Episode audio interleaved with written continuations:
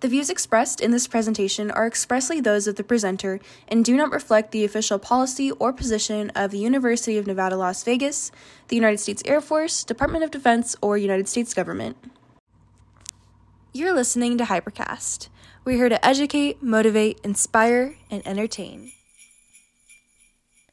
With the holiday break approaching, it is the perfect time to unwind and relax, but it's also the perfect time to sharpen skills before the next semester. FTP and POC will host a winter break FTP prep session. Dates have not yet been finalized, however, if you are entering your FTP semester and are interested in participating, please fill out the Google form through Slack. For any questions, please contact Cadet Canalis. Calling all current AS300 and AS400 cadets. Available now is an ODT opportunity for TDY to one of the Air Force Global Strike Command studio locations. The dates will be from June 2nd through the 15th, 2024, and July 7th through the 20th, 2024. All inputs are due by close of business on February 29th, 2024 for Det Commander approval. Please view the sign up sheet in the General Announcements channel in our Slack. So, what is this TDY? The Air Force Global Strike Command, AFGSC, Summer program is an opportunity for soon to be Striker's second lieutenants to spend two weeks at one of the Air Force's major commands. Through this program, cadets will gain a better understanding of the AF GSC's mission through a three week immersion into the command while experiencing a basic knowledge of Air Force base operations. It will additionally provide a basic understanding of why U.S. nuclear capabilities are necessary for Americans, our allies, and partner security. Eligibility requirements include being a U.S. citizen and an AS 300 or 400 if on a five year program, been assigned to 11X, pilot, 12X, CISO, 13N, nuclear ops, 21M, missile maintenance, or 31P, security forces, or a support such as finance, personnel, logistics, etc., AFSC. Note we understand that some AS300s may not have received their AFSC by the nomination deadline. Regions should nominate cadets competing for one of the listed AFSCs. If a nominated cadet does not receive an eligible AFSC and still wants to attend, regions will contact DOT for coordination with AFGSC or provide a replacement with a cadet who is eligible. Additionally, you must have an adjudicated secret clearance by the cutoff time term, and cumulative GPA of 3.0 or higher. For more information, please visit Canvas or contact Cadet Dudek. Thank you.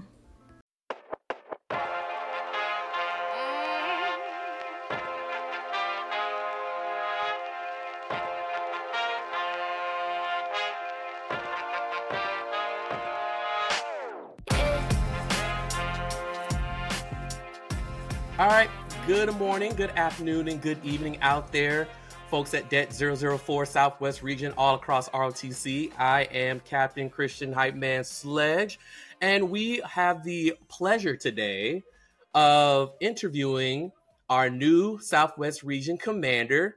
All right, that's Colonel Grimm, who's out there from Texas. Uh, actually, he just finished um, coming through and visiting Det 4 and getting the spin up of how we operate ourselves, Rebel Nation. All right. So uh, I did have, I asked uh, if we could, you know, conduct an interview, just asked him some, um, his perspectives on certain things. Uh, and we're going to get that today. We're going to answer a lot of Det 4's questions that they've had uh, and some of my questions because I've had them too. All right. So without, um, sir, I just want to say thank you for just spending some time with us. We know you're a busy person. We know you got big colonel things to do. Um, and, and, again, we really appreciate you spending some time hanging with the the cadet wing and answering some of the questions that they have today.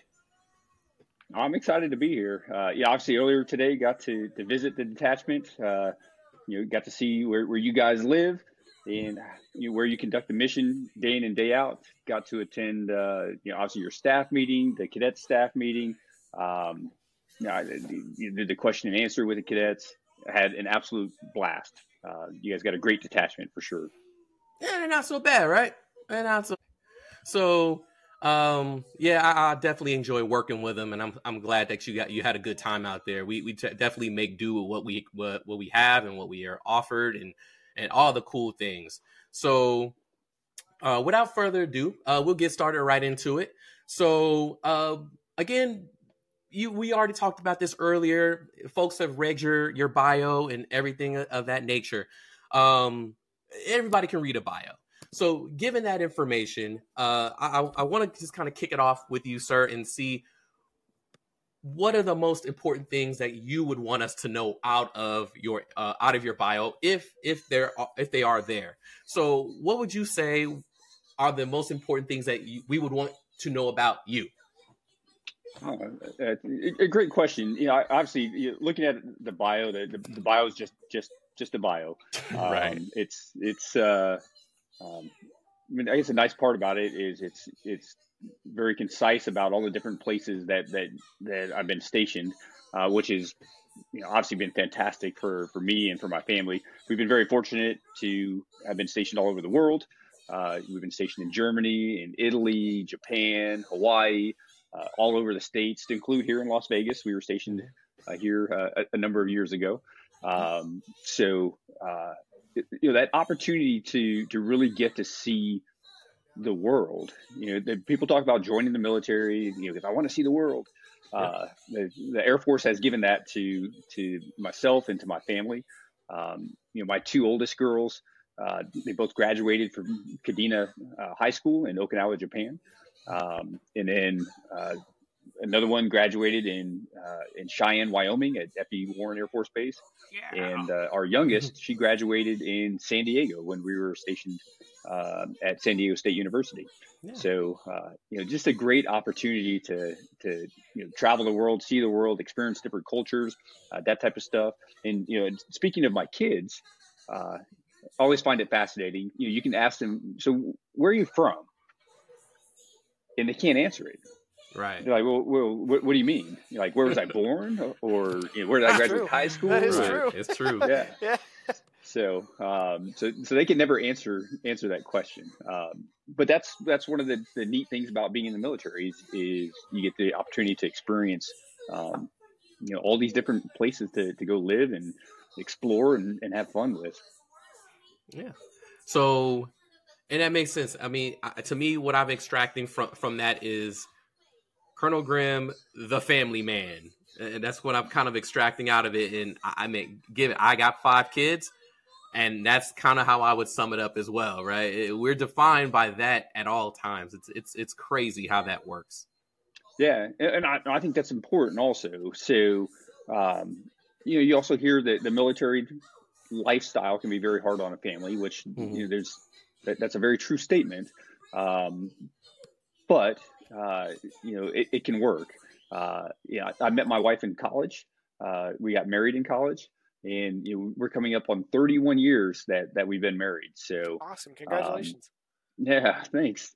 Uh, and you know, like I mentioned, you know, we have we have four four kids, all girls, and um, you know, at the end of the day, when it's time to to hang the uniform up, you want your family to be there with you. Um, so while the military lifestyle can be hard, there's the you know there's the separations uh, you know for TDYs and deployments. Um, there's you know the, the long duty hours. Um, I think it's important to include the family in everything that's happening you know within within your your military career. Um, so they can feel connected to it. They can feel like they're part of it. That that they can have a say in what's happening uh, with your career also. Um, and, and, hopefully, you know that will help them feel uh, more in tune with what's happening uh, within the relationships, uh, within the military, and hopefully you can you know retain everybody o- over the, the, the long term. Um, you know, because at the end of the day, if, if you're not retaining the you know the families and the family members, you know the service members not going to stay either, right? Uh, and they're definitely not going to be dedicated to to uh, you know taking care of the mission, taking care of each other. Um, so it's it's really important to to include the families. Um, take care of the families, mm-hmm. um, and you know, as obviously as a service member, to have that open communication, um, you know, to talk about the expectations, about the moves, about the deployments, about the temporary duties that are going to happen, about the duty hours, um, so so they understand you know what's happening from from the get go. Yeah, absolutely. So even though I'm I'm literally outbound and, and PCSing to Nellis, you know, you know, low cost, right? So I still have to talk to you know, my significant other, I still have to talk to you, Senya, and, and just map out, okay, cool, what are the hours? Where am I going? Um, what am I going to be doing? Uh, so, it, where, what part does she have to play in it? You know, she's still a part of it. So, a lot of people don't realize, know, it's a whole integrating process. They are a part of the process. So, uh, the more they're in tune with it, the more they are with you when you go to do, you know, especially during the hard times when you need that that support for the hard times. Um, and I, and I'm glad that you know we got to, you got that you brought that up because a lot of people don't they forget that. They just like oh I gotta go. I gotta deploy. I gotta go or uh, you know they're they're just not integrated into just a PCSing process. They're just not integrated. And they should be. Significant others should be um, so I'm glad that you brought that up I really appreciate that and hopefully these youngsters understand that you know when they you know get older and they turn 50 years old and they realize oh I can't do this alone you know and they're finally ready to do whatever they do they realize, okay, I got to integrate them into their process. They are part of the family as well, so they need to. Absolutely. Hey, there's nothing wrong with being over 50 years old. There's just, nothing wrong with that. I'm just throwing that out there. Colonel, what I'm trying to get at is I don't want them getting married at 20.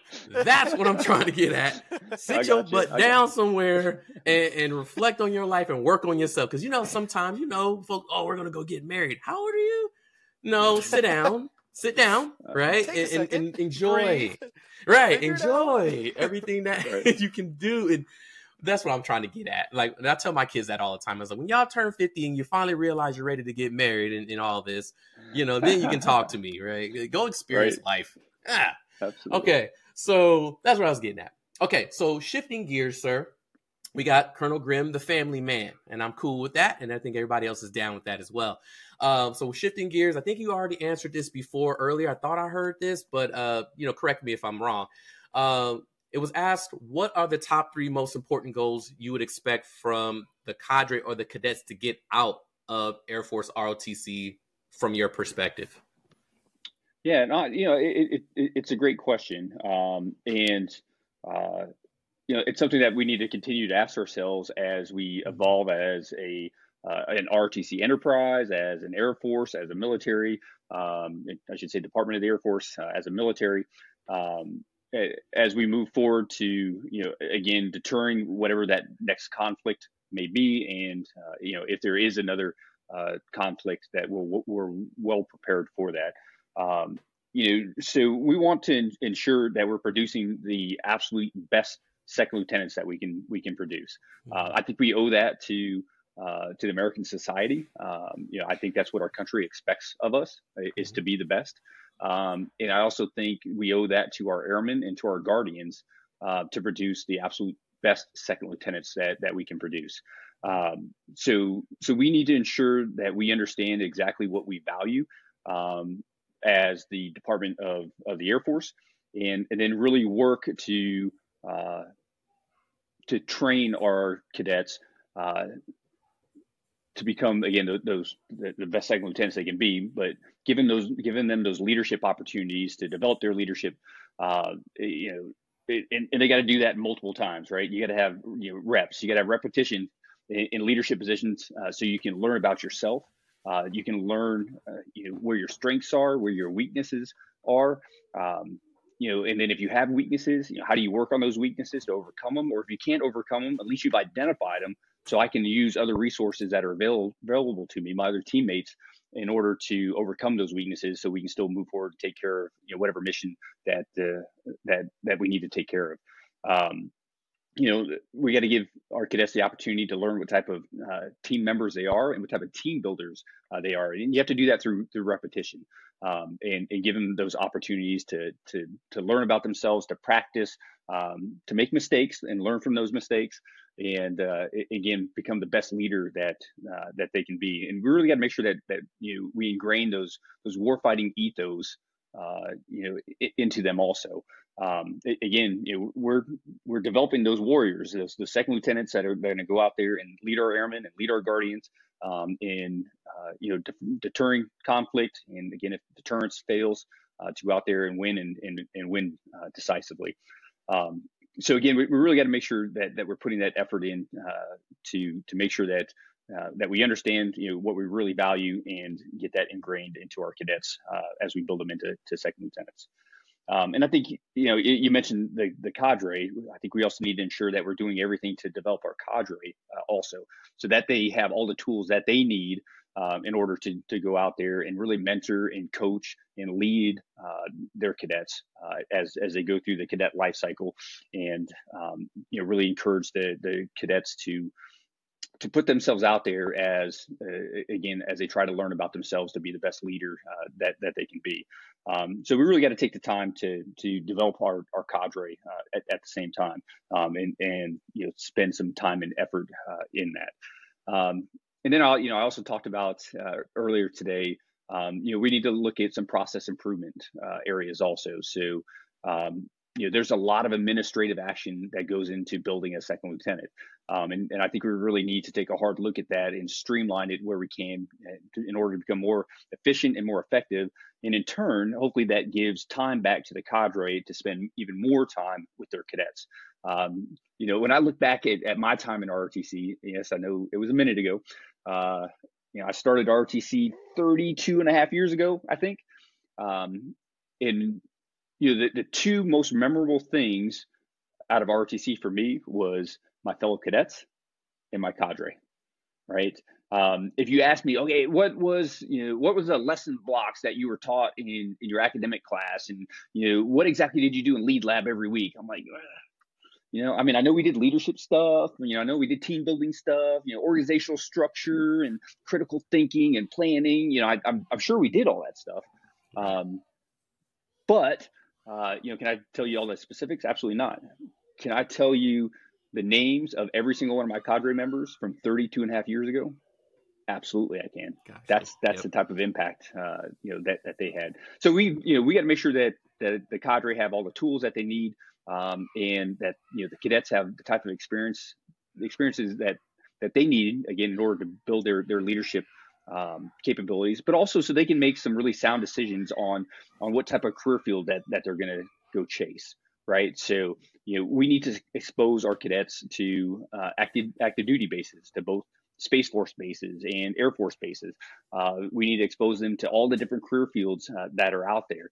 Um, and the more experiences that we can give them during their time in ROTC, the more they can make an a educated decision on what AFSCs that that they want to list, you know, number one to N, mm-hmm. uh, as, as they determine, you know, what they want to go do once once they join a, uh, join us out on active duty. So really trying to give them that that experience is is is really important uh, also.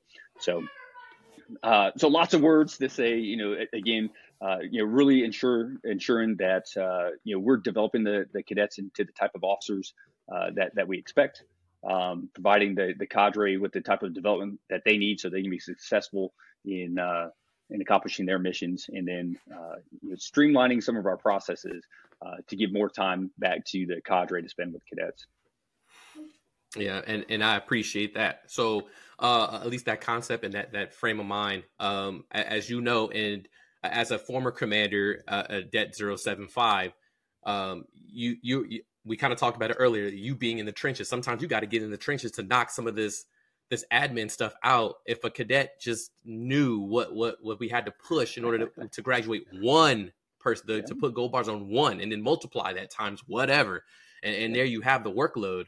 Um but i i know that oh, as a fact that you you know as a commander had to get into the trenches as well to to get in, you know, knock some of that administrative action in order to lower the footprint for the cadre. That's probably what the cadre would want the most. If in an ideal world, if somebody could just do all the admin so I can get in there with the cadet wing and really get in there in, in the thick of it.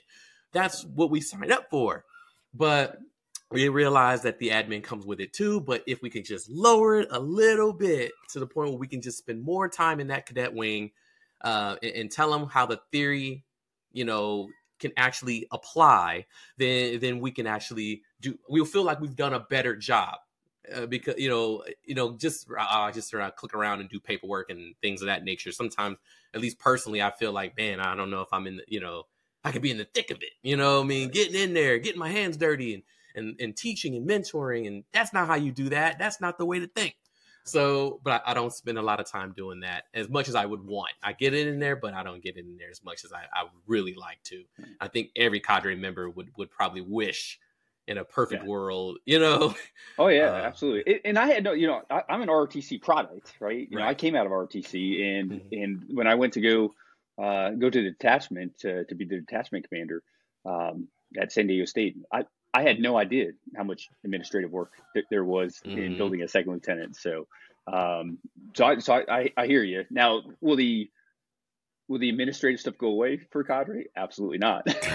it's still going to be there. right. Um, the, right. you know the question becomes you know how efficient and effective can we make it so right. so we again so we can get that time back to you uh, to be with the cadets yeah exactly and i know that's that's a goal of yours as well as we previously uh, talked about but actually using uh, your command as a segue to the next question um, we already know like i mentioned before Det 075 out there in san diego you're the det commander out there and then you finished that term and then you went back to security forces so um, how did you get the opportunity to come back as a region commander, and what powered your, you know, the your like motivation to do so? Were you excited to get that opportunity again?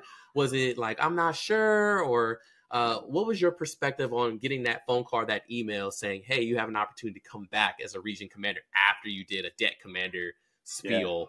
Yeah. Uh, how did you feel about that? Yeah, no, that's awesome. So, um, so one, I loved being a detachment commander. I mean, I absolutely loved it. One of my favorite assignments. You know, that again, that opportunity to hopefully have that that positive impact on these these young Americans that that are just starting this journey.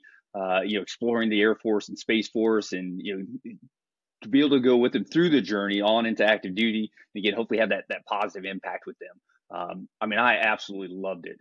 Uh, so, uh, you know, obviously, you know, it's, it's service before self. So, you know, wherever the Air Force needed me, um, you know, I, I, was willing to go and I've always been willing to go. Uh, but I also made it known that if there was an opportunity to work anywhere in the ROTC enterprise, uh, that I would be very, very happy to do that. Because um, I really, really enjoy, uh, again, being around cadets, uh, being around, uh, you know, again, young Americans that, that are willing to serve. Um, you know, I love their energy, their excitement, their curiosity. I mean, I love all that. Uh, so it's just fantastic. So I, so I let it be known that you know, I'll, I'll be very happy to, to take any position within, within ROTC. Um, so my time at, at, at San Diego State came to an end. Uh, like you said, I went back to the career field. Uh, I had heard, you know, a little bit of rumblings that, you that there might be an opportunity for, uh, uh, you know, to be looked at for, for, uh, you know, region command. Uh, you know, so when I heard those rumblings again, I made it be known I'm absolutely a thousand percent interested if if that opportunity should should present itself. Uh, so so then I you know I, I, get a phone call one day and it's like, hey, so so what do you think about uh, the Southwest? Yes. Wait, I, I didn't finish what I was going to say. I don't care. Yes, yeah, I, am in. Um, and and that's not a knock on security forces. I mean, I love security forces. I'm a career right. security forces officer. Uh, yeah. you know, but but the opportunity to come back into to ROTC uh, and and you know, and, and this will be my last assignment uh, also. So I'll, I'll retire at, at the end of this. Um, so the opportunity to finish up in ROTC, uh, and again, hopefully the opportunity to have a positive impact on on the enterprise. Um, you know, on our 36 detachments, um, you know, know, on all the cadets and cadre that are actually out there doing the mission. Um, yeah, I, I, was super stoked and, uh, and, and I jumped at the opportunity when, when it was offered. So, uh, you know, you get the opportunity to, to accept or decline uh, the assignment and I couldn't hit accept fast enough. So absolutely. Okay. So I was telling Major Castillo this too, because my intent was I was hoping I would be able to retire ROTC, but we knew when Colonel Williams hired me that it's like, eh, that might be a little sketch uh, just because of timeline. But then I was like, hey, I understand. I'm ready to go now. Right, this is what I want to do. But uh, I mentioned to to Major Castillo when he was here a couple weeks ago that you know because he's asking me how I liked it, and I was like, it's been very therapeutic to me. I don't know if anybody has described that at ROTC as a very therapeutic process.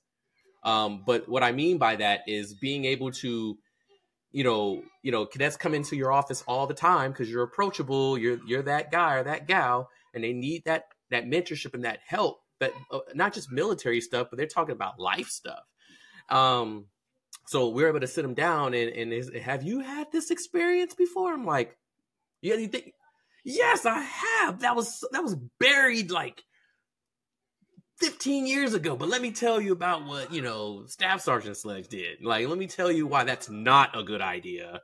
Um, and, and, and I've actually gotten to talk to him and actually, like, believe it or not, like, unblocked some chakras that were blocked in my life because I was, I forgotten or I, I buried it or I didn't want to talk about it. And, and now just having that experience, I'm able to turn it around into something positive and give it to a cadet to prevent them from making the same mistake or giving them a portal gun, right? If I can warp right. you from here to here and you don't have to go through this, oh man, I've done my job. I've done right. my job.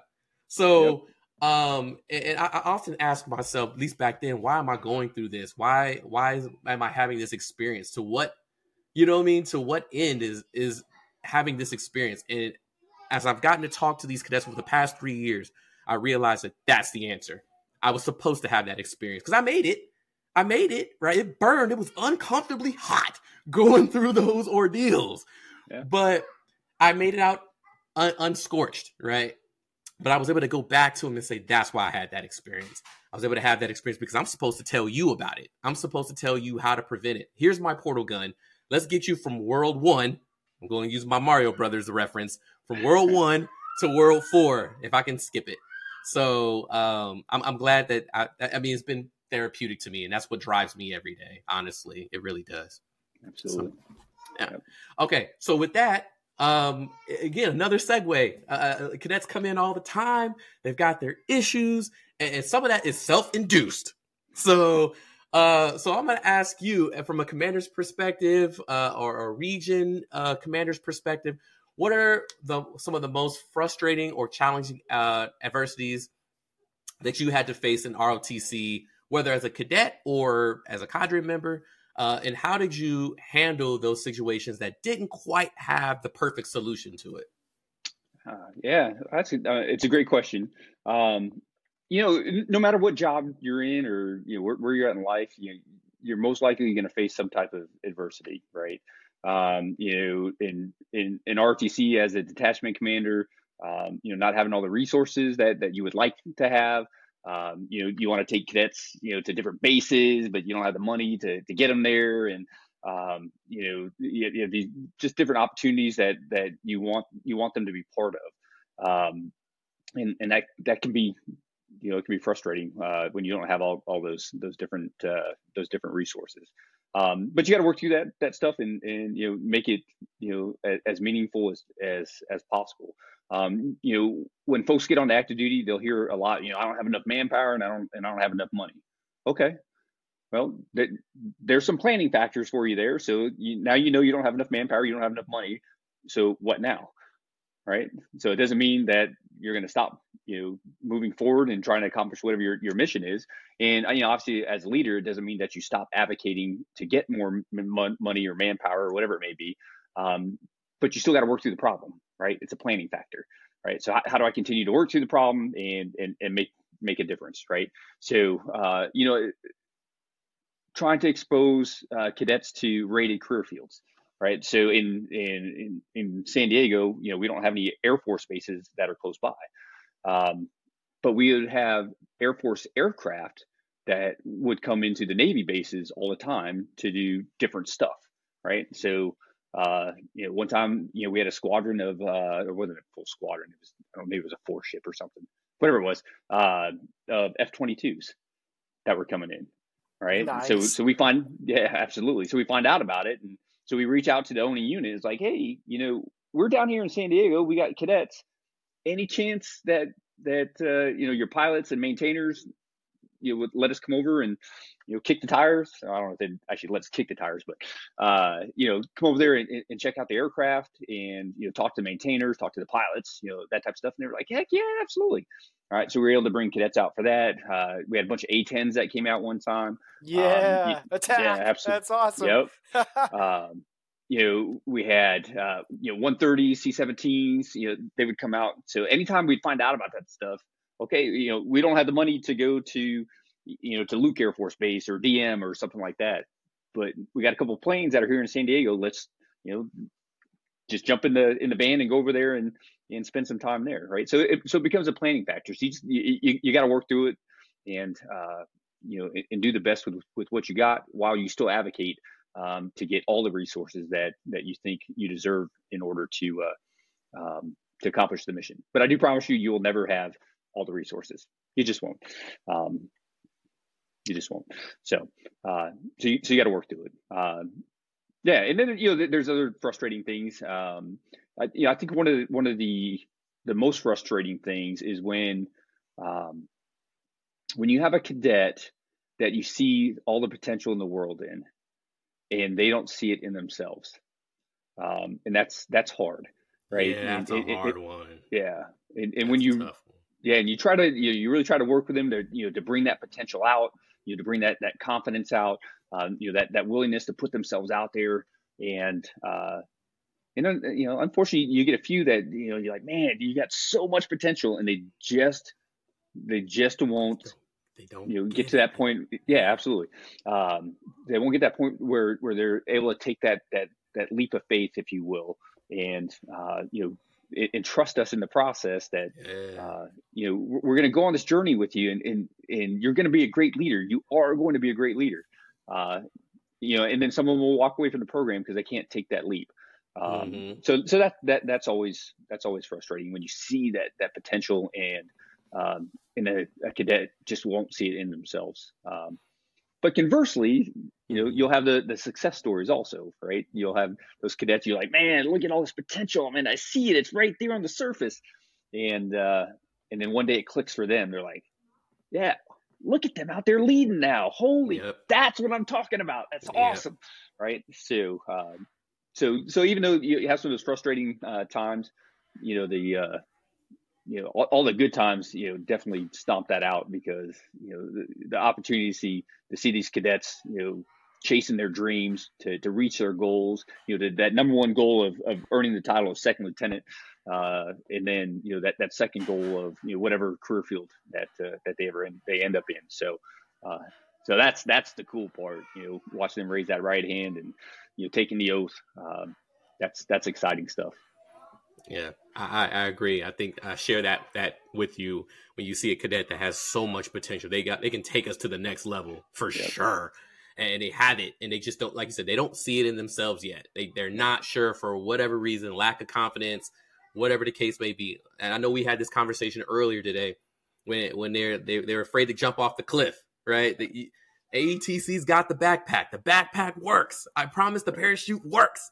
It does, right? Yep. You're going to you might stumble a little bit. You you might pull the string and it might not pull, you know, might not open up at first, but I promise you, if it doesn't at a certain point, the cadre gonna jump out there and get you, right? Or the POC gonna come out there and go, they're gonna go find you, right? And, and, and open it up for you so that there's a there's learning that can be had. But like like you mentioned before, they just can't jump off the cliff uh, to have that experience and say, oh, you know, that wasn't so bad after all, right? This is good, right? And I learned something today. Um, but like you said, the success stories are are always the money makers. I love those. Those are great when they get that aha moment and they that light bulb goes off and that that fire ignites and they just they can do it all by themselves now. They go from straight from crawling to like sprinting in a small amount of time. Um, one of the the people that I are actually here, uh, Cadet Dudek, is when she came in, she's only 14 years old, 14, 15 years old, super young, super potent, but she was just quiet. She's just quiet, soft spoken person. That's just the way it is. Um, but I think somewhere between that time, somebody, you know, we all realized how much potential she had. And, and and then she came back from field training. She transformed, so a, a totally new person. She won't be quiet. She always got something to say. She probably won't say it now, but you know what I mean? It, it's been a heck of a transformation. That transformation is always money in the bank for me to just watch them grow. She's one of the people who have, have has transformed due to this program. And, and, and, you can just see the potential there. Very proud of that individual. But there's a lot of people that across the, the enterprise that are going through that experience. And you're right, that's a moneymaker. That's how you know we, we, we're, we've done our job. And it's, it's always cool to see. Absolutely. So, um, Okay, so this might be one of your pet peeves. That might be one of them, but uh, let's let's try and see if that's one of the things. Uh, as a commander or a region commander, uh, what is what is something? And it could be comic, it could be hilarious, whatever. What is something that gets you from like zero to sixty like instantly? That a cadet probably done has done or or could do? What is something that you would want us to know? Like, hey, hey, that's the line right there. Uh, sure. if, if you have, if you're willing to share. Yeah, I mean it's great. So I, I will. You have to understand my background, right? You know, so I've, I've been doing this for for a long time. I've been in security forces uh, for for a long time. Um, there's not a lot that surprises me anymore. There just isn't. So, um, you know, so it it takes a lot for me to to be like, oh, wait, what? What happened? Um, you know, because I've had too many experiences of, wait, what? What happened? Um, so now right. it's just like, uh, okay, so that happened. Um, okay. Right. So so what's next? You know, you know, right. let let again let's work through you know whatever the issue is and you know whatever direction is uh, that that that we need to get to. So um, so I don't know that that I have I don't know that I have any any pet peeve type stuff. Mm-hmm. Um, you know, I, I will tell you, you know, I, I, am I'm I think rightfully so. I think all of us are. You know, I'm I'm really big on our core values. Uh, you know, right. I, I think yeah. I think you know if somebody wants to be uh, an airman or a guardian, uh, no matter you know on the enlisted side or on the officer side, uh, you you, ha- you, have to embrace our core values. Right. Um, and if, if you're not willing to embrace our core values, then I'm I'm not sure why you want to be part of this organization. Mm. Right? Uh, those core values are are are who we are. Um, and if you're just you know if you're unwilling to uh, to, to live up to to what those core values are, then um, you know maybe you should find something else that uh, you know that you're excited about or something else that you want to do in life. Um, yeah, so so that, uh, to me that's that, that's a big piece of um, you know maybe it's expectation wise. You know, uh, you know I, don't know if you could put it in the pet peeve category, but just a, you know definitely expectation wise, I expect folks to you know to embrace those core values. Yeah, I, I mean I agree. I, I think the uh, one thing that Colonel Young, when he sat in the chair and saw and talked about, like that was literally it. Like that's the boat in which we go, right? That's the boat that which we get on and we travel through some troubled waters, right? That's what keeps us in check. Yeah. Um, and we've had some people test that out. Oh, they found out, all right, very quickly that that you're this is not your boat, right? Clear, this is not your boat through some of your behaviors. We cannot. This is a tolerance that we can't we can't absorb. So uh, I, I, think we all share in that. Um, that's what gets us, you know, at least from zero. Like there's the cool, and then we will go straight to 60 miles an hour very quickly when these things are breached because that's what we are. That's what defines who we are. So I, I, think that's that's fair. That's a fair one. So with that being said, uh, that answers my questions. I think we're on a good time uh, time length there. We are ready to pivot to Cadet Ballesteros, who's going to be representing the cadet wing in their questions, if you don't mind, sir. Hello, sir. So hey. I know we talked a little bit this morning and everything, but um, my questions are more cadet related and more okay. things that I think could help our GMC, FTP, and as well as our POC. So I'll start off with a quick question. We all know that PSP board is coming up, and these were actually not questions that were in in the email we okay. sent out. I just yeah. was kind of thinking and bring up some new ones, especially since you said we had the green light. So I was like, okay, I'm gonna have some different questions. Um, but do you have any specific FTP advice to give to those that are going to be going up for the PSP board this upcoming um, February? Right. Yeah. It, you know, so obviously with the, the PSP board that's that's upcoming, um, you know, control what you can control. Right. Uh, you can control uh, how well you do in the classroom. You can control how well you do in the gym. Right. Uh, you can, can control you know, how dedicated you are to um, you know the military training that the detachment is providing. So what type of cadet are you? Right. So you control those things, um, and it's important to do the, the best that that you can do in those areas, um, and then and then trust your cadre to to take care of the rest. Um, now, you know, as you as you look at um, field training prep, um, you know, again, it's an opportunity, especially for POC cadets, to set the environment where one, you're giving those GMC cadets, those 200s and 250s, those reps that we talked about earlier in leadership positions, in you know whether it's leading a PT session, whether it's leading a, a, a group leadership problem, a GLP, uh, you know whether it's a, a staff position, whatever it may be, um, but giving them those reps over and over and over again, right? Um, and then the really good, honest, professional uh, feedback uh, you know debriefs uh, so the cadets can learn right? So the gmc cadets can can learn from the experience. But again I, I can't stress enough the importance of setting the conditions where if they don't do well that they're not emotionally crushed in the process right? Um, and then afraid to put themselves out out, out there again. Um, and if we do that as as leaders whether we're poc leaders whether we're cadre leaders you know whatever it may be um, we don't want to shut anybody down because if we shut them down then again, they're not going to put themselves out there and they're not going to learn about themselves, right? And they're not going to get uh, to the point where they can be the best leader that that they can be. Um, so I, I am a firm believer in repetition. Again, you got to give those opportunities over and over and over and over again, um, because you, you're never going to to culminate as you know the, the best leader, right? You know, again, I've been doing, I've been on active duty for for 28 and a half years, and I would argue I still learn about leadership every single day um, and, and I try to become the best leader that I can every single day. Mm-hmm. And I have to learn, and I have to make adjustments, um, and you know I have to understand the environments that that I'm in. Uh, so so giving our GMC cadets those opportunities to to really really practice their leadership skills, right? So then you know obviously you've been through field training. So once you get to field training, and you know you're going to get evaluated on your leadership capabilities. If you've been through it multiple times, you're going to fall back on what your training was, right? So we talked about this earlier today. So as your stress level goes up, as things become more hard, they become more difficult, you're going to fall back on whatever your training is, right? So if you've had this opportunity to be in leadership positions multiple times and you've faced, you know, hard decisions that you had to make make, you've seen the successes, you've had some failures along the way also, but you've learned from those failures and you've learned from the successes also. Um, when you face that now at field training, okay, I, I can do this. I'm well prepared to do this, right? And I can go out there and execute and uh, you know crush you know whatever type of problem they they uh, they they send our way, uh, and and we'll we'll go out there and be successful as as we lead the flight through you know again whatever whatever problems that they put in front of us. So that, I think that repetition repetition is is extremely important. Um, and allows those cadets to become comfortable uh, being uncomfortable in leadership positions.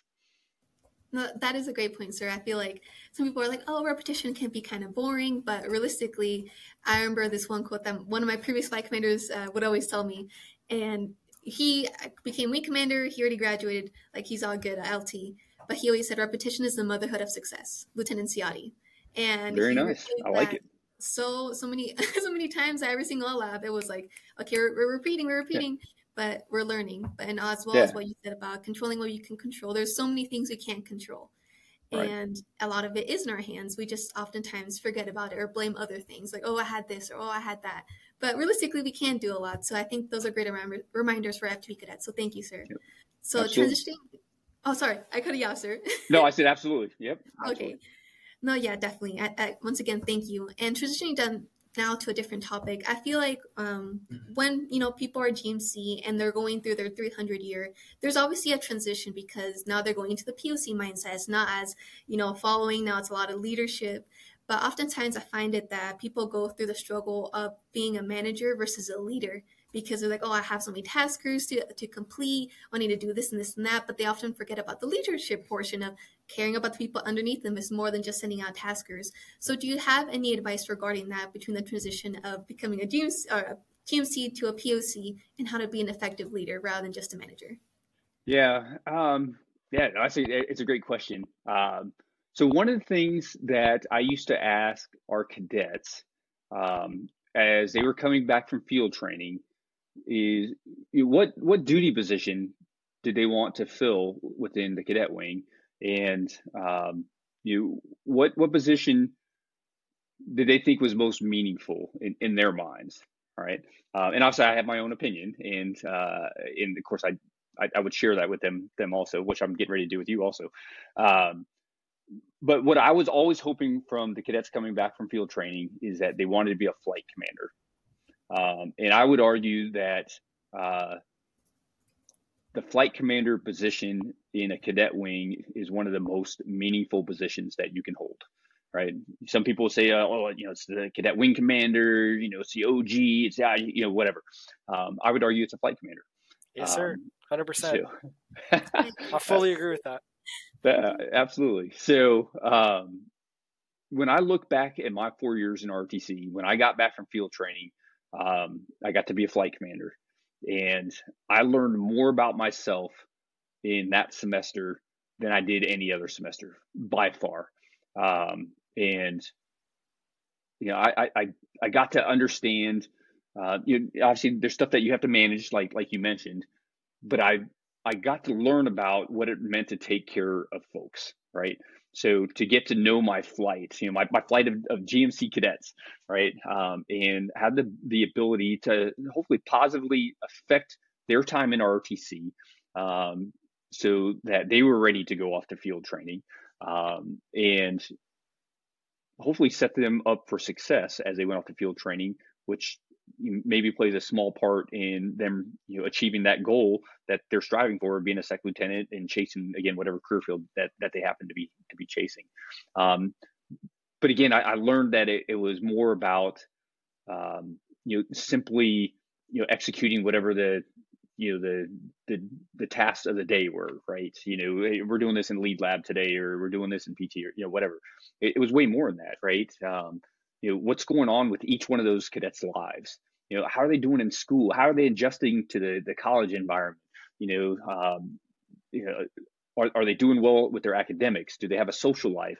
Um, you know all that different stuff and, and you know get to know who they are as a person right? Because if, if you take that time then you can start to shape how you best support them right and you can start to see their successes because you know you're supporting them as as uh, you know they're they're working through this difficult transition of of trying to become uh, an officer in the United States Air Force or of course now the, the Space Force.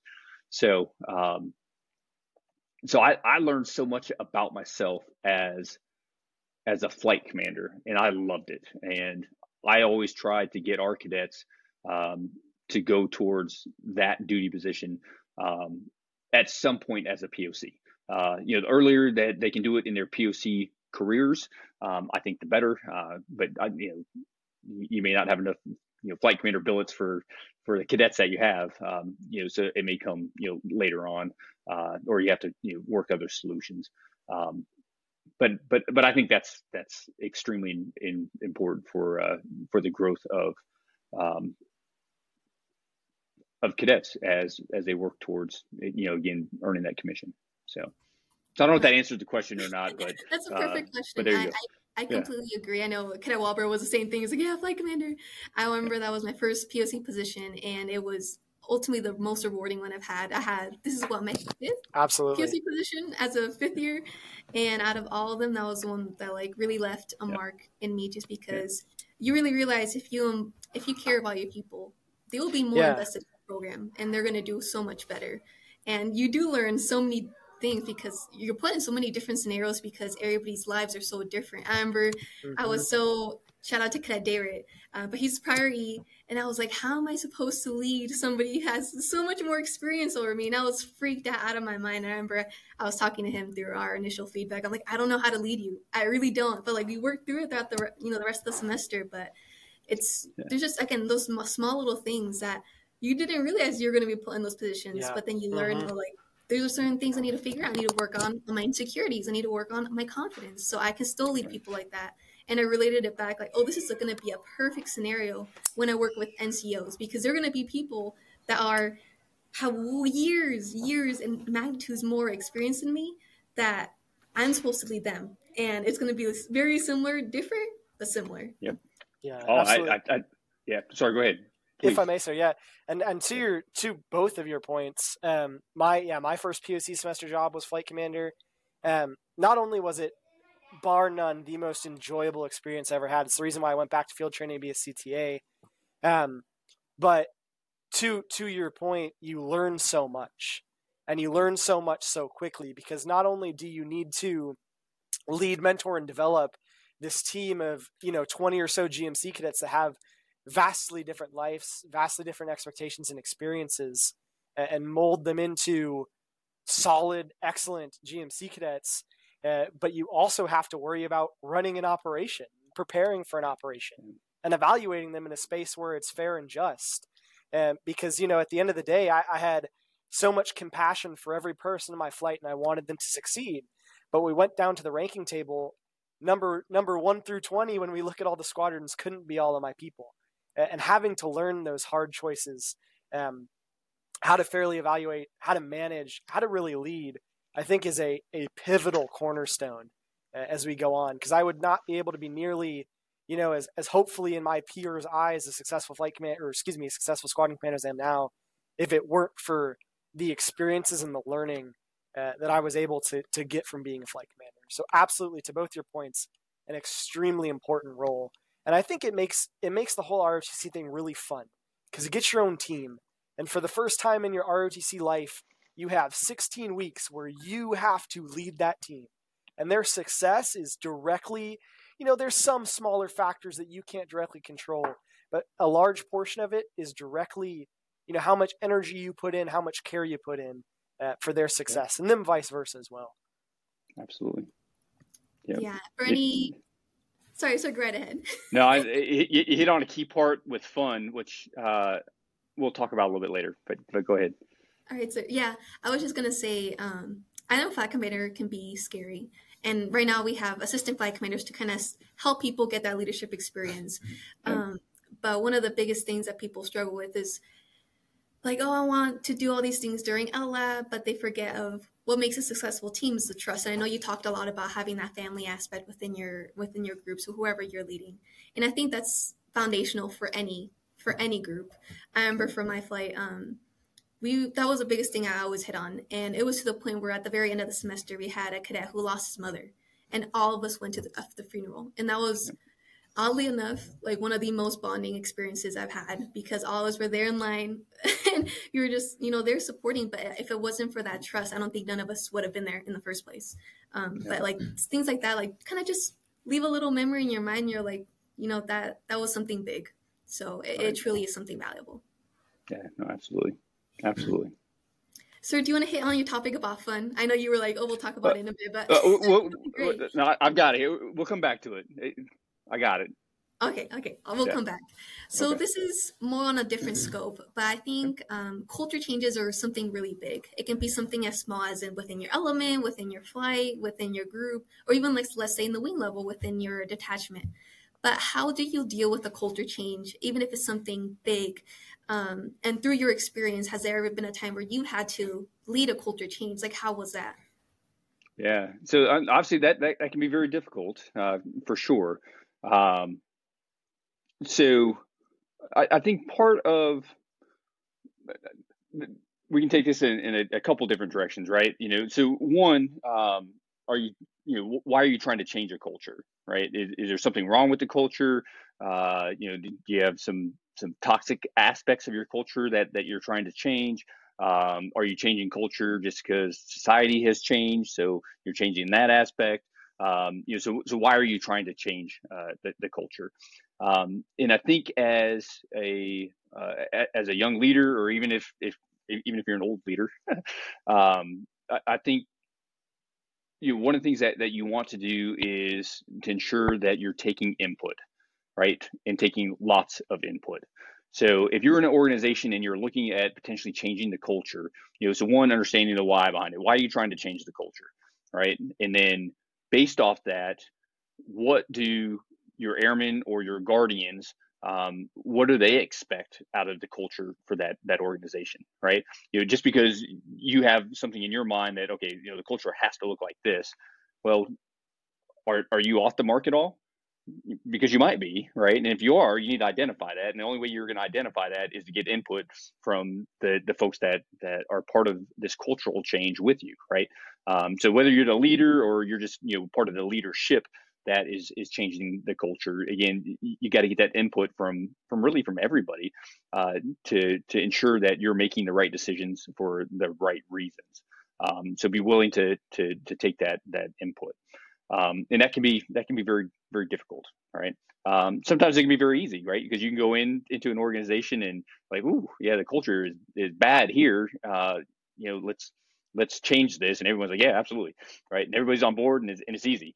Um, you know, and it, and it can be something as simplistic. Um, so when I was a group commander, uh, and I, I, was a group commander in a security forces group, so it was all security forces squadrons, and that that were underneath us.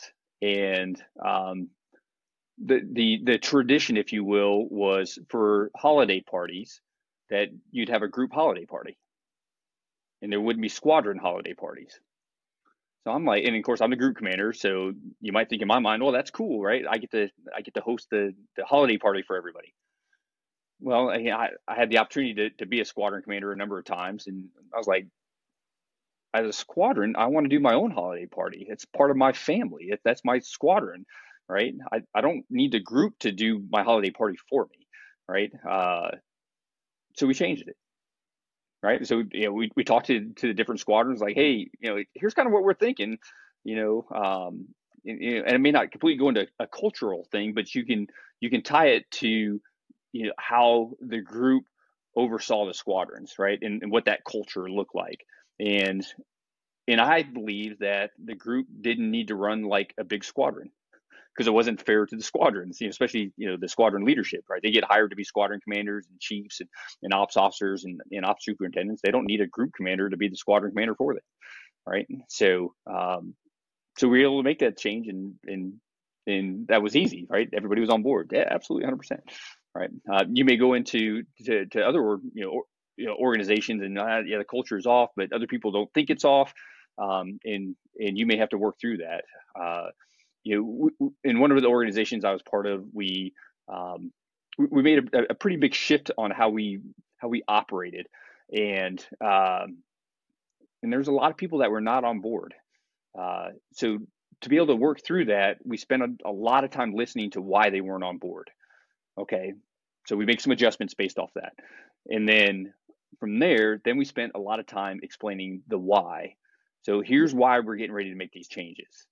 Um, and again, at the end of the day, not everybody agreed, but we got a lot more people on board because we took their initial inputs of why they were hesitant. We made adjustments, and then we went back and we continued to talk about the why behind it. And and by doing that, again, we got a, a majority of the people on board. Um, and the ones that weren't on board, it was okay because they still understood the why. They didn't agree, but they understood the why. Uh, and, and, I think that was important as as we were making change there also. Um, and at the end of the day, you may not make everybody happy, right? And you got to understand, you know, we're dealing with people. People have different likes, dislikes, wants, goals, needs, you know, whatever it may be. Um, so it's okay. Uh, but I think we owe it as leaders to to explain the why, especially as, as we're going to try to to uh, introduce change. Um, I think it's it's really important. I love how you really hit on the whole resistance aspect because it is there. I remember when Colonel Young came in, you know, you were trying to lead a culture change and there was resistance. It was a little bit rocky. Captain oh, Sledge can attest to this.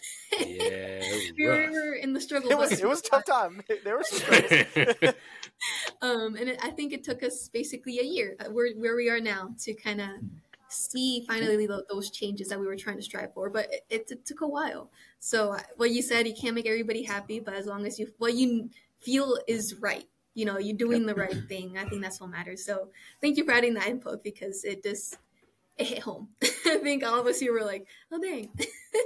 right. So that was good. Thank you, sir. So awesome. I think moving on to like a similar topic, but how do you hmm. transition between different leadership? I know, you know, we had Colonel Williams and now we had Colonel Young and, you know, transitioning through his leadership and now yourself, how hmm. you're transitioning from a different region commander. How or what advice would you have for those that are transitioning different commanders? So, so uh, the advice for people that are experiencing uh, having diff- having to work for different commanders. Yes. Yeah. Um, so it, one expected, right? That's going to happen during during your time. Uh, you know, commanders, you know, supervisors, they they, they come and go. Uh, you know, we're we're on the move a lot. So, uh, it, and you'll be on the move a lot also. So, um, you know, part of it, you know, one is simply being a good airman or a good guardian, right? If you're good at your job, uh, you know, you're a good tactician. Uh, so again, whatever career field you're in, that, that you're good at, at what you do, and obviously as as a leader, that you're about taking care of your people. Um, you know, whoever you're working for is going to appreciate that. Number one, right? So that makes the transition easier. Um, and then understanding what the you know that that new commander that's that's come in, uh, what their intent is. uh, in the direction that that they're going, um, and hopefully having that opportunity to to shape some of that also, right? Um, by talking about again the mission sets that that you're trying to take care of, uh, you know, the direction that the unit has been going, to to be able to have those open and honest uh, discussions, uh, so that new commander can you know make the determination on which way you know they want to take take the organization. Um, I will tell you, for me, uh, you know, having got the opportunity to command uh, a few times, um, I am not looking for yes men and women, right? Um, in, and I find it not overly helpful um, when you have group think, right? So you come in as as a new commander and oh yeah, absolutely, that's you're exactly right, sir, 100. percent That's the way we should go. Really, like everything I say is right. Nah, I, I ain't buying it. I'm just not buying it, right? So, um, you so having the the you know the fortitude, the moral courage to uh, to be able to tell tell the new boss uh, you what what you think is is going on within that organization right? And that can be hard, right? You know, you know, I don't want to make the new boss mad. I don't want him to think that that I'm not a good airman or a good guardian. I, yeah, okay, got it. Um, but I would think most leaders want to know the truth of what's going on so they can make a positive impact. I think they want that. Um, you know, unfortunately, you may run across that one or two that that doesn't, um, and that's really unfortunate if that happens because um, it shouldn't. Um, you know, as leaders, again, we want to set the environment that uh, people know that their inputs are valued, um, even if they disagree. Right. At the end of the day, we're still in the military, and you know, once the final decision's made, you know, we'll be good airmen, you know, good guardians, and we'll salute smartly and move on. Um, but we owe it to our leaders to to to tell them the truth of, of what's going on. Thank you, Shay. I, I greatly appreciate that. I, I think we I guess sort of face you know different commanders when we do like our little change of POC positions and you have a different mm-hmm. supervisor and you try to assimilate because obviously everybody's very different.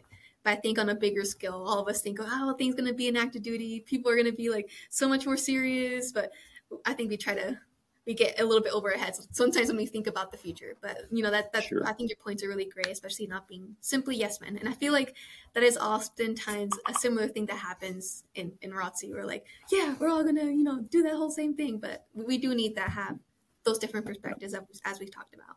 Um, Captain Sledge, how much time do we have left? I know it's already past seven, so I kind of just want to gauge. How many questions you got? I mean, we can keep, we can keep going, but how? yeah, no. Colonel, how much time do you have? That's that's that's the money. That's where the money is. He's like, he's got the bank. No, I'm okay. We're doing good. Um, okay. Yeah. yeah, I know. Cadet uh, Walbro still wanted to do the whole, you know, more of the funner questions uh, to end the podcast. Let's do it. so, Cadet Walbro, uh, the the floor is yours. Um, if everybody's all ready, Colonel Grimm, sir, since you're the guest of honor, I'm going to ask you the first "Would you rather," sir. You ready? Okay. Yeah. All right. do it. So we'll start it off a little bit easy. Colonel Grimm, sir, would you rather be in the Thanksgiving Day parade? And if so, what would you want to do? Or would you want to be one of the hosts commenting on the parade? um, that's interesting. So um, I'm going to make a, a, correlation, if that's cool. So yes, uh, to answer the question, I'm cool with being in the parade. Uh, but with a caveat. So okay. when I was stationed at FE Warren in Cheyenne, Wyoming, uh, every year they have what's called Frontier Days. Oh, and oh, yeah. Uh, yeah. the daddy of them yeah, all. I love is, that rodeo. Yes, yep. sir. Yep. yep, there you go. And every year, the security forces group and the the uh, the 90th uh, Missile Wing, uh, we would march in the parade. So uh, you know, for the security forces group, you know, we'd have I don't know probably 100, 150 airmen. Um, and we'd go, you know, looking all sharp in our uniforms and our and our berets, and and uh, we we would march, and it was really cool to see the reaction of the crowd, right? So you know they have all the other you know entities that are part of the parade also, you know, but when the military units would come through, I mean the the crowd would just get electric, right? And I loved it, absolutely loved being part of that but I want to be part of it with my airmen, right? Okay. Um, yes, so sir. not not me, not me just you're bebopping by myself. Um, mm-hmm. But to, yeah, yeah, that's yeah. good answer. I like that. Yes, sir. But to be part of a you know a military formation in that parade, oh yeah, sign me up. That's awesome. Sign me up.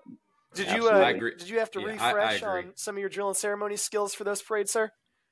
Uh, yes. That's awesome. it does come back. Absolutely. Everybody, DNC is important. Absolutely. That's awesome. Yeah, I, I agree on that one, sir. Um, I, I, got a good commentator voice, but if I could be back with the honor guard, you know, Air Force honor guard, you out there doing that thing out there in DC, man, yeah, yeah, I'd go. No problem. Absolutely. No problem. I don't care what the cold, how, how cold it was. It was, it was cool being out there with them. That was it. Yeah, that was it, man. Good feeling. Absolutely. Mm-hmm. Awesome. All right, Captain Sledge, sir, the next one's going to be for you. This one's going to be a fun one. Would you rather eat a Thanksgiving meal with just your hands, the whole thing, hands only, or have to open your Christmas presents using a fork? And sir, I know you have little kids, so we're gonna we're gonna have to say that the whole family has to use the fork to open the presents to put a little bit more skin in the game. That's gonna be so a long I, time. yeah, yeah, yeah. It's gonna be a while, but especially if you have those weird wrappings, the ones that are very hard to crack open. You know, you got to use a fork to pivot through them. I don't know about all that, man. Maybe I just won't buy them a Walkman. A lot of y'all don't know what a Walkman is, that or a CD player. You don't know what that is. That's okay, but trying to get through them is rough. So I would probably go ahead and just I, I got Thanksgiving with my hand. I'm gonna go ahead and do that. Uh, look yeah. crazy for a little bit uh, but I'm gonna make it. I'm gonna be all right. okay. You know, the, the Mac. Look, the Mac and the and the and the mashed potatoes are just gonna have to take a sacrifice this year. They have to take the L because uh, I'm not. You can you can keep the fork. all right, sir. That's a good answer. You know, I I, I was thinking that's going to be the one that you're going to go with. Uh, so I'm I'm glad I was right. Cadet Ballesteros, so you're up next. We'll go around the circle a few more times. I'm just going to throw right. out. I remember. I remember when Walkmans came out. Just saying. Oh, oh skip skip proof and, my, and all this without CDs. But my dad had a Walkman and he was an airman, um, and he used to talk fondly about it. He actually bought one uh, a few, not a few years back. I want to say probably about ten years back uh, to use when he goes jogging. Um, it's oh, still around the house. I don't know if he uses it anymore, but I do know what it is. But that's that's only thanks to my dad. All right, Cadet Ballesteros. So you ready? I think this one's going to be an interesting thing for you. Okay. Would you rather spend Thanksgiving in New York hmm. City or on a farm? Um, I've never been to New York City, and I feel like not a lot of people would go on Thanksgiving, or maybe that's just my reasoning. But I feel like people would go mostly there for, let's say, New Year's. But I don't think Thanksgiving. I would say a farm. I feel like that would be the most family oriented because if mm-hmm. I think about it, like my family in Mexico has a farm, and yep. you know I can have my whole like family because you just said a farm. So I'm gonna assume it's gonna be my family. I was farm. actually gonna so add a, a, a farm like in Mexico, farm. but th- you did it for me, so thanks. yes, because I feel like I have nobody in in New York, so I, I wouldn't be able to relate. gotcha.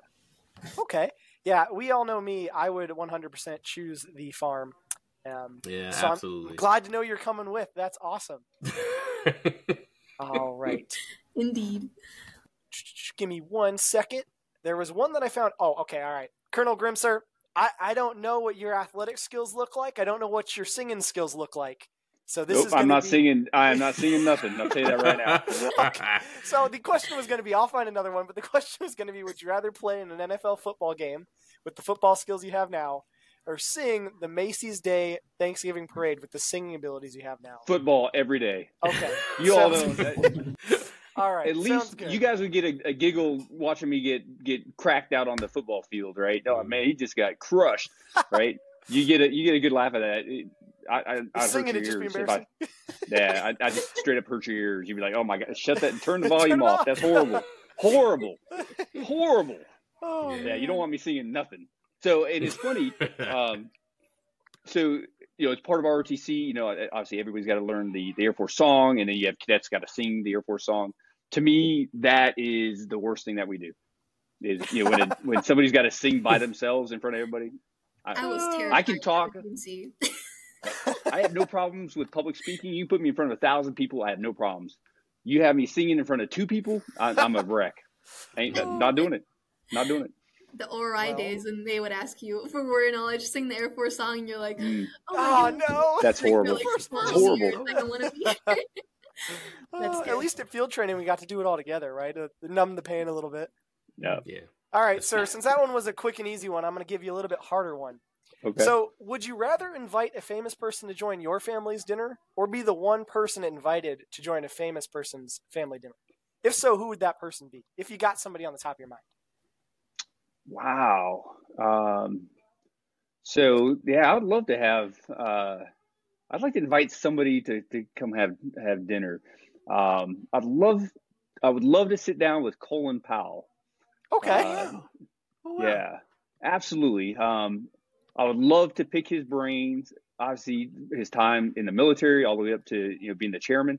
Um, you know his time, uh, you know during Desert Storm. Uh, well, obviously, I mean you go back, you know, all the way to Vietnam with him, but but then you know, uh, you know when when Desert Storm uh, kicked off. Uh, but then to be able to transition to the time, uh, you know, uh, you know when he was the secretary, uh, and, and what that was like, and why he never ran for president. I want to Mm. ask him that. wh- Why did and I think he's answered that in some interviews. You know that it just Mhm. wasn't for him. It wasn't for his family. But but I'd love to have that one on one. Why didn't you run for president, man? We we really could have. I would love Between me and you. Come on, we know. Yeah, we need you. Tell, you can tell me. Yeah, give me the lowdown. Give me the truth behind it. So, Sir, stop stop stuffing your face with that mashed potatoes. I know it's great. but I need Answer an answer. question. This is for me. Absolutely. Yep. That's a Colin good Powell. I, I, yeah, I would love to. I'd love to sit down with Colin Powell for sure. Awesome. Thank you, sir. All right, Captain Sledge, you're up next. We're going to talk about the, the large table that you would have to set again for obviously, sir, your quite magnificent family. So Mhm. Here's the question Would you rather not get passed food during Thanksgiving dinner or constantly be passing food for other people during Man, look, that food's got to come around. it's got to come around. I cannot because once I sit down, once I sit down, it's over. I have my. It's over. I'm not servicing anyone. You, you're gonna have to pass. so I would make it happen with that fork I was supposed to be using my presents for, uh, using for the presents. Yeah, I'm gonna use that fork to like multitask and while I'm passing food around with my left, right? I got I gotta go. So Okay. Uh, I'm, you you got my answer on that one. I guess we're just gonna be a passing family because I I got to I, I gotta have it. One arm for passing, one arm for eating. That's how we're That's doing what we're doing all night. Okay, I'll take it. Okay, sir. That's All how we're right. rolling. Cadet Ballesteros, Yes. would you rather do a potluck Thanksgiving dinner and end up with everyone bringing stuff, or end up with everyone bringing mashed potatoes? We all know how mashed potato. Captain Sledge's face lit up for that one. I, I think we know what his answer would be. Mashed potatoes are a delicacy of Thanksgiving. I think I know that's my favorite food, as long as there's gravy. Uh, but I'm curious to get your perspective on that one. So either different food versus just mashed potatoes, right? Oh, I I'm got. sorry. It said everyone bring bringing stuffing, or Oh, everyone stuffing. bring mashed potatoes. Oh, So either not you're That getting cha- a that ton- changes it. Oh, That changes it. Thanks for listening to our podcast. We'll be right back. If you're a prospective cadet interested in joining Air Force ROTC at UNLV, please register for spring 2024 before the deadline of December 17th. For more information, please visit www.unlv.edu forward slash AFROTC forward slash join. Again, that's www.unlv.edu forward slash AFROTC forward slash join. We can't wait to meet you. Attention current Det 4 cadets. Air Force ROTC Honor Guard showcases an elite league. Become a part of a distinguished tradition showcasing precision, discipline, and patriotism. Elevate your skills through ceremonial performances, embodying excellence at every step. Develop leadership, teamwork, and an unwavering dedication while honoring our nation's values. Experience unparalleled training from seasoned professionals, mastering drill and ceremonies to represent the highest standards of the Air Force. If you are interested in joining the ranks of the best, please contact Cadet Davison or Cadet Stevens. You are listening to Hypecast. Here comes the next segment. All right. Tell you what, while we're waiting for Colonel Grimm to come back online, we're going to keep it alive. So, Captain Sledge, would you rather eat raw pumpkin or raw cranberries for uh, Thanksgiving? Oh dinner? man, I'm going with I'm going with the cranberries all day, Okay. All day. I love cranberry sauce. It's delicious. Mm-hmm. I can't just go open up a pumpkin and just start going in on it. I can't. It reminds me of squash. I, I can't do that. It's if they're related. So um, nah, I'm going cranberries all day. I can go with the bitter. I'm good with that all day. Okay.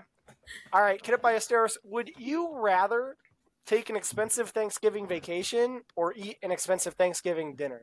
I'm talking like the greatest Thanksgiving dinner you could possibly imagine that money could buy for free or an expensive vacation. Would I be able to bring people on the vacation? Yeah, you can. You can. We'll tell you what. You can include your immediate family on the vacation.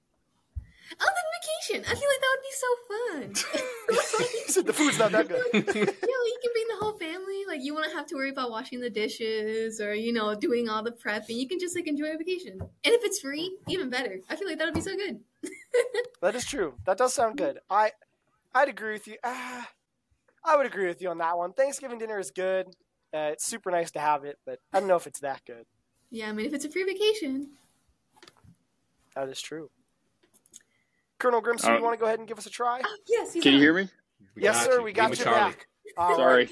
All right, here we go. No story, worries, story, oh, time. story time. Oh, the the tradition. So, it, it, in our family, it is tradition every Thanksgiving morning. Uh, it's my immediate family. Uh, we have pumpkin pie for breakfast every single My year. mom will do the same thing. that's, that's, awesome. how, that's how we start off uh, Thanksgiving Day with pumpkin pie. now, Colonel pie. Grimm, are you guys are you guys making your own pumpkin pie, sir? Or are you going to get the big one from Costco? Or yeah, Costco's alright. Yeah, no. Uh, so my, my wife normally normally makes. You don't want me making nothing. I mean, like I, I might be able to make some some ramen noodles to add in, but um, that that's that's about it.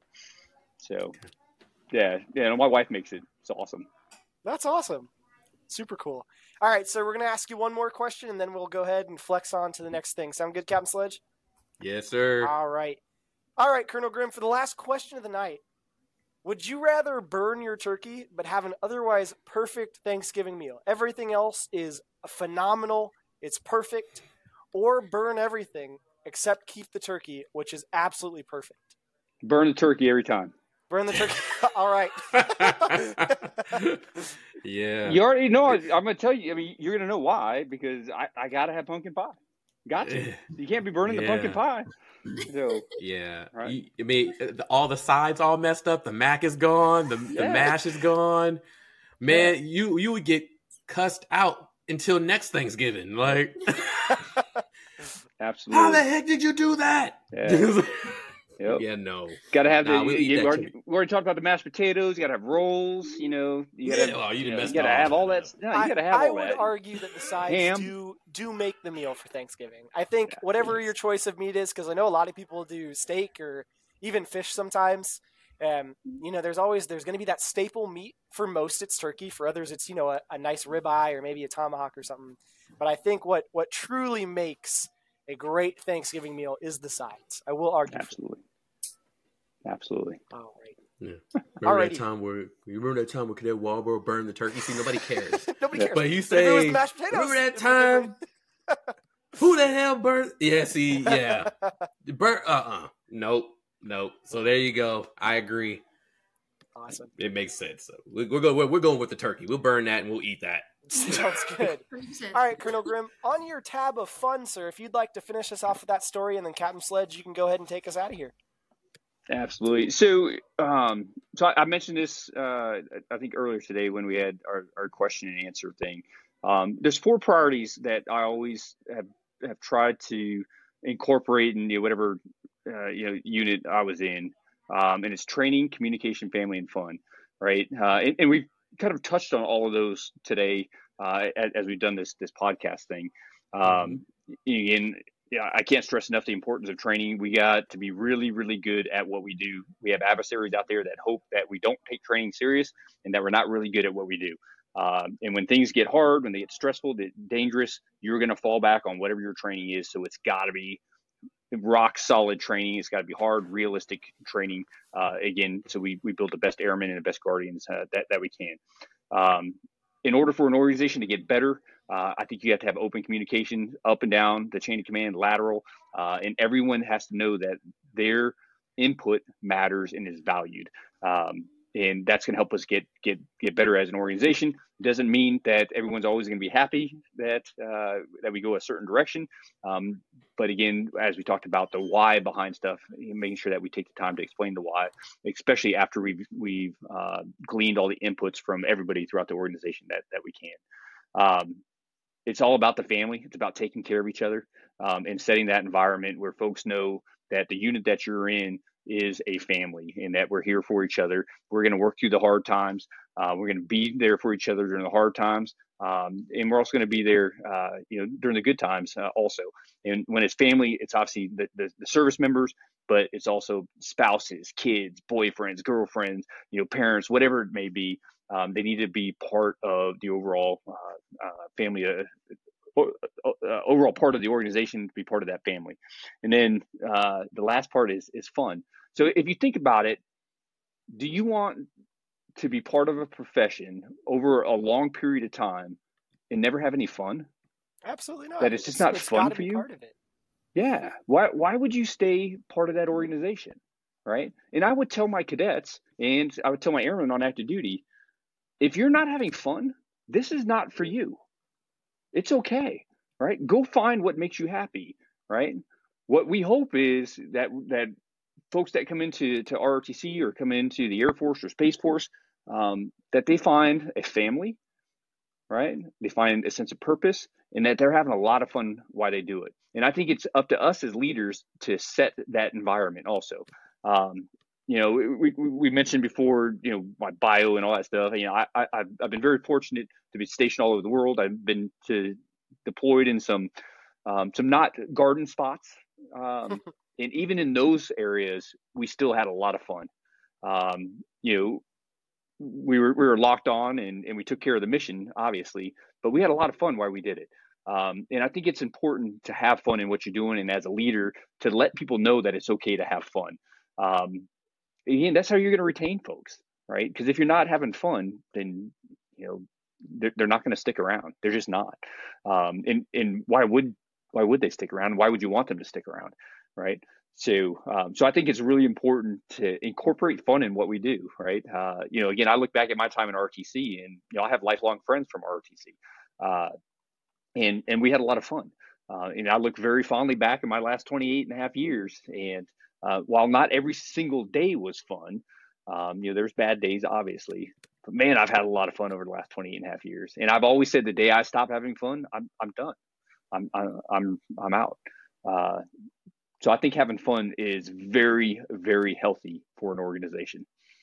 Absolutely. So yeah. that, that was it on on the yeah. fun part. And and to that point, sir, I'd, I'd also argue that if you if you have fun and if you enjoy what you're doing and the environment of of which you're working in is enjoyable and fun, uh, it instills a sense of purpose in you and, oh, yeah. and a, a, want for excellency in you. Because, I mean, if I'm a GMC cadet or even if I'm a flight commander, I don't feel empowered or enjoy what I'm doing in what's supposed to be the most enjoyable POC job. Why am I going to want to be good at it? Why am right. I, as a GMC cadet, going to want to, you know, apply myself and, and get good at these competencies? Like it's it's easy to understand that they're important, and yeah, it's easy to understand that that these things are necessary but yeah. it's it's hard to apply yourself to them and be as excellent as you can possibly be um, without the enjoyment factor. Yep. Well said. Awesome. Back over to you guys. All right. All right.